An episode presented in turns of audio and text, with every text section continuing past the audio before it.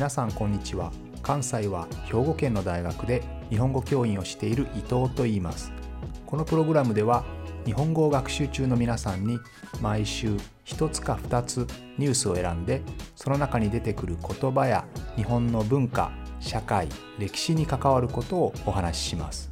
自然なスピードででもほんの少しだけ表現や文法を簡単にして話しますので皆さんが日本語そして日本を学ぶお役に立てれば嬉しいです。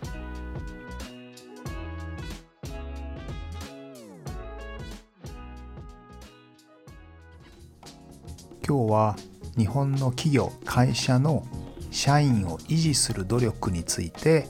少しお話をしたいと思います。このコロナでいろいろな会社が人をクビにする、ね、ずっと人を雇い続けられませんからどうしても人をクビにしてしまうというニュースがねいろいろなところであると思います。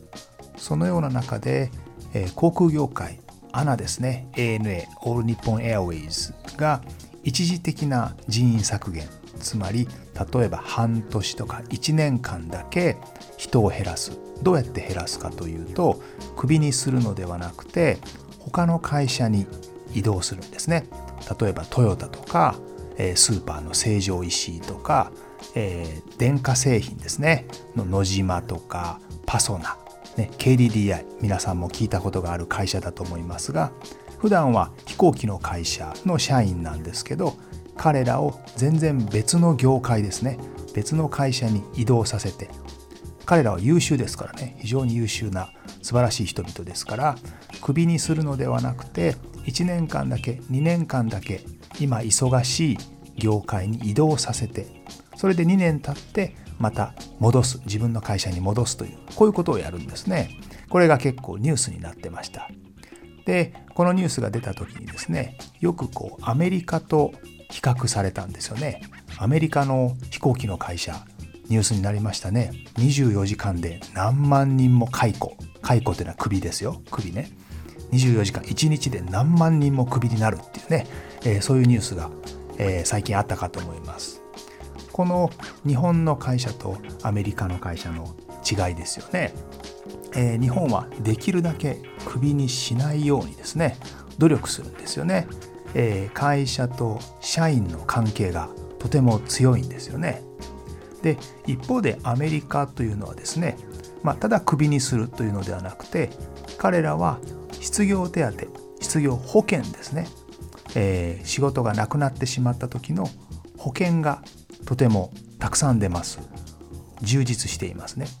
ですので日本の場合はコロナのようなことがあって不況になった場合にできるだけ会社と社員がその関係を切らないように、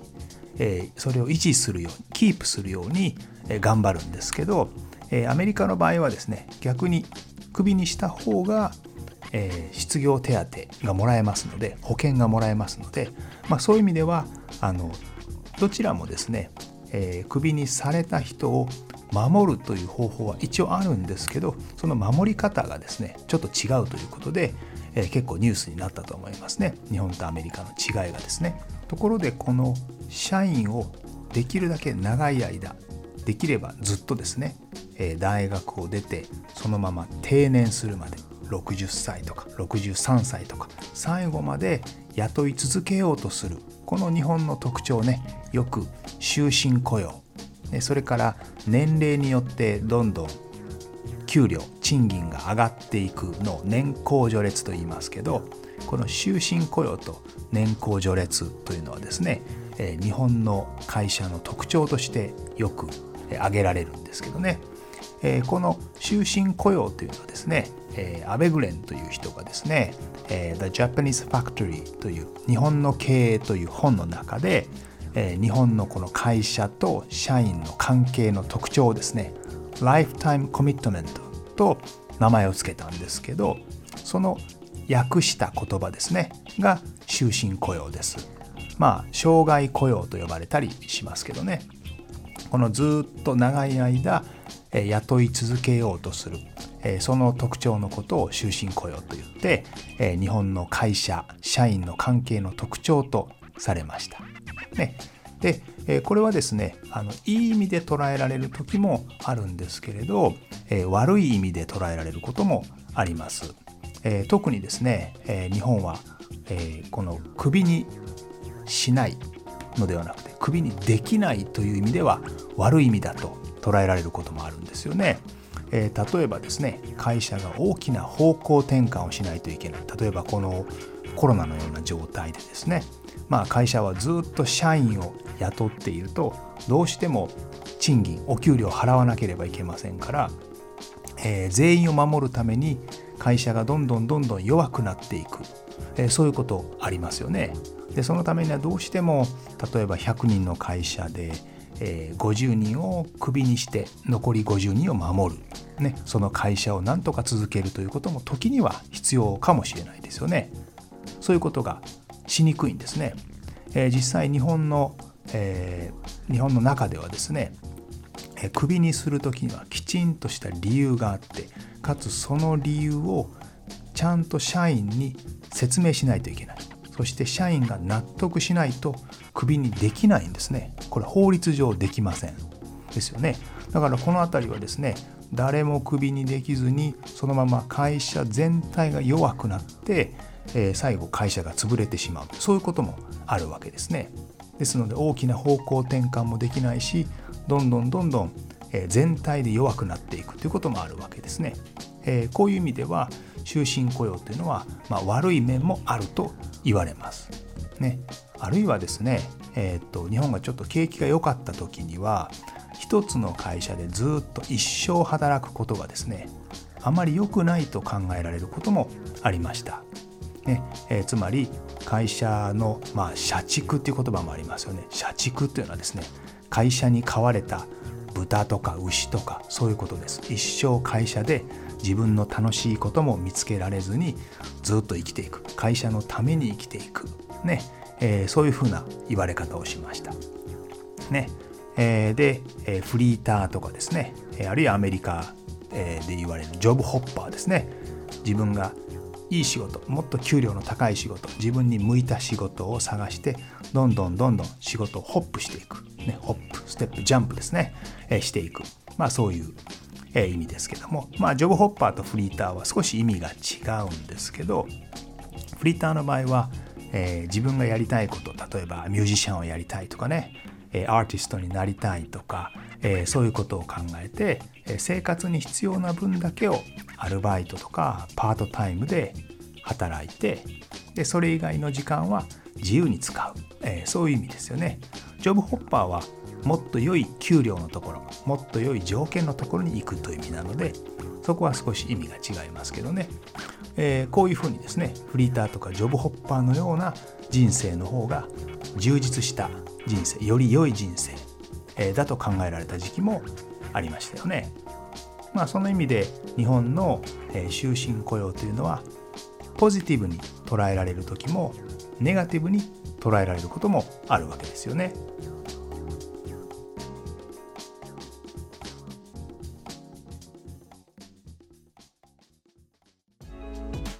プログラムでは日本語を学習中の皆さんに毎週ニュースを選んでその中に出てくる言葉や日本の文化社会歴史に関わることをお話しします。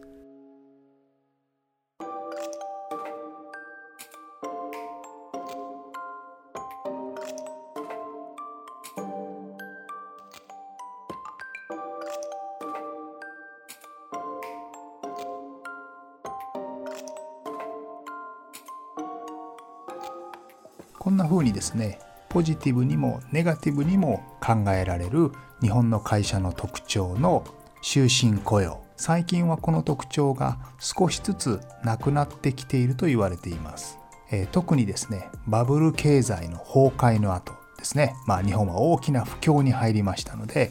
会社はですねクビにできない正社員を雇うのが怖いんですよね。でも非正規雇用。例えば1年間だけの契約とかアルバイトとかパートさんとかですね。まあパートタイマーです。フルタイムではなくてパートタイマーを増やすと楽ですよね。景気が悪いとクビにできますからね。まあこういうことでまあ、どんどん格差がね大きくなってきていると言われているんですけど今回のニュースはですねそんな終身雇用がなくなりつつある日本の社会で ANA という会社がその雇用社員を守ろうとしているというニュースでした。まあもちろんこれはですね ANA という会社にとってもメリットがあるんですよね。つまり優秀な自分たちが一生懸命育ててきた大事な社員ですね。それが不況の時に逃げると困りますからね。その意味では2年間別の会社で働いてくださいね。でも戻ってきてくださいね。という、まあ、優秀な社員をですね守るというそういうメリットももちろんあります。まあ大体好景気の時は終身雇用というのはネガティブに考えられるんですよね。会社に縛られている。自由なことができない。会社も正社員がたくさんいて新しい挑戦がしにくいとかね。そういう形でネガティブに捉えられて不景気の時は逆に安定的に会社で働けるのでポジティブに捉えられるんですよね。ですので今回の ANA のニュースも不景気ですのでまあポジティブに捉えられるというそういうニュースでしたね。というわけで今日は日本の雇用の話でした。また来週も聞いてくれると嬉しいです。